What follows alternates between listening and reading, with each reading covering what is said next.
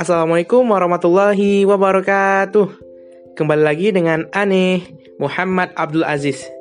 Di sini Ane akan bahas dari pembahasan yang kedua. Nah, apa sih yang Ane bahas di pembahasan kedua ini? Yaitu penjelasan tasaruf dan pembagiannya. Nah, tasaruf ini sendiri adalah segala sesuatu perbuatan yang bersumber dari kehendak seseorang dan syarak menetapkan atas jumlah akibat hukum, hak dan kewajiban.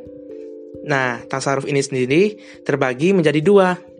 Nah, pertama yaitu tasaruf fi'li. Apa sih tasaruf fi'li itu? Nah, tasaruf fi'li ialah usaha atau perbuatan yang dilakukan manusia dengan tenaga dan badannya Selain lidah, misalnya memanfaatkan tanah yang tandus, menerima barang dalam jual beli, dan merusakkan benda orang lain. Nah, yang kedua yaitu tasaruf kauli. Ialah tasaruf yang keluar dari lidah manusia dengan kata lain adalah perkataan. Contohnya, jual beli sewa, sewa menyewa, perkongsian. Oke, mungkin ini saja untuk bagian kedua. Next nanti kita lanjutkan di bagian ketiganya. Terima kasih. Wassalamualaikum warahmatullahi wabarakatuh.